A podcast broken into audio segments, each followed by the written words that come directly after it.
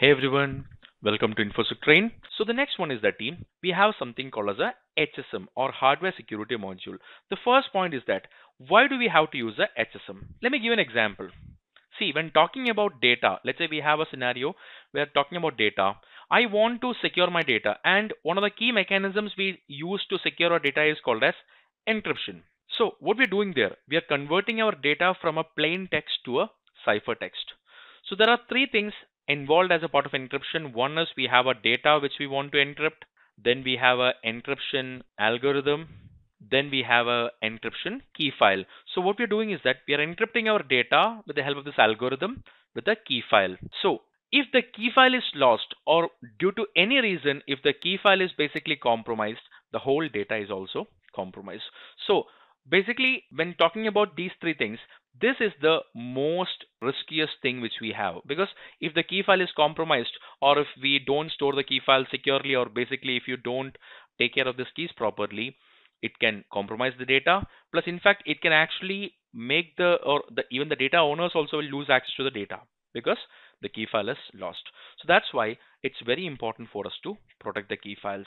So the device called as HSM or hardware security module is a specialized device to help us in storing and managing our encryption key files. So there's a question. So we have a software based key management systems eh, a lot in the market. Then why do you have to go for HSM? So the first and the foremost point is the team like if you go for a hardware device for storing the key files, that improves security almost some 20-30% more. The next thing is that if you want to comply with the FIPS 140 certification, it's very important to have a hardware-based cryptographic module. So unlike the TPM, TPM is basically integrated as a part of the motherboard, right? But if you go for HSM, the primary point to keep in mind is that it's a separate device we are having.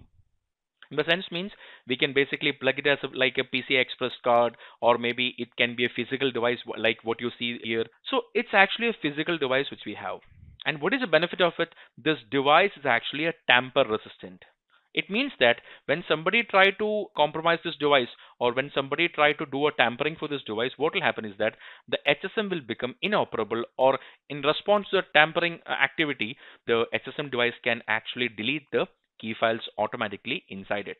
So in fact, what we do is that many HSM systems have a lot of secure backup systems. So, so basically what happens, the keys are actually backed up and stored in one more device also. So basically it's safe, but still what happens to the team, the HSM is a very important thing. Plus it's usually certified with the internationally recognized standards like what we discussed in FIPS 140-2, etc.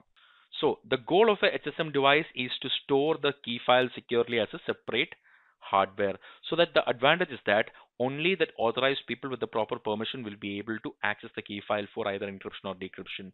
So basically what happens if somebody else try to access, it can do a lot of tamper-proof activities and have a lot of it. And of course the thing is that inside the HSM device there is a minimal OS is there like we have in Cisco IOS and all. We have a minimal OS which is completely focused on security. So basically what happens only the authorized people with a specific level of permission or only the authorized applications specific level of permissions will be able to access the device.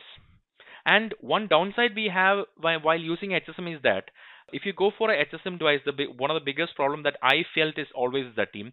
It's a bit costly. The device is costly. And of course, like if you only manage the whole key management of your company with only one HSM device, what will happen?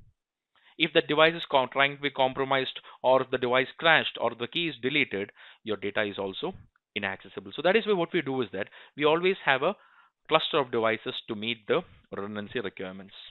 And the key difference when you talk about uh, this HSM and TPM is that when you go for HSM, we will usually what we do is that we basically deploy it as a PCI Express card or maybe some kind of USB keys or a, as a physical complete physical device etc.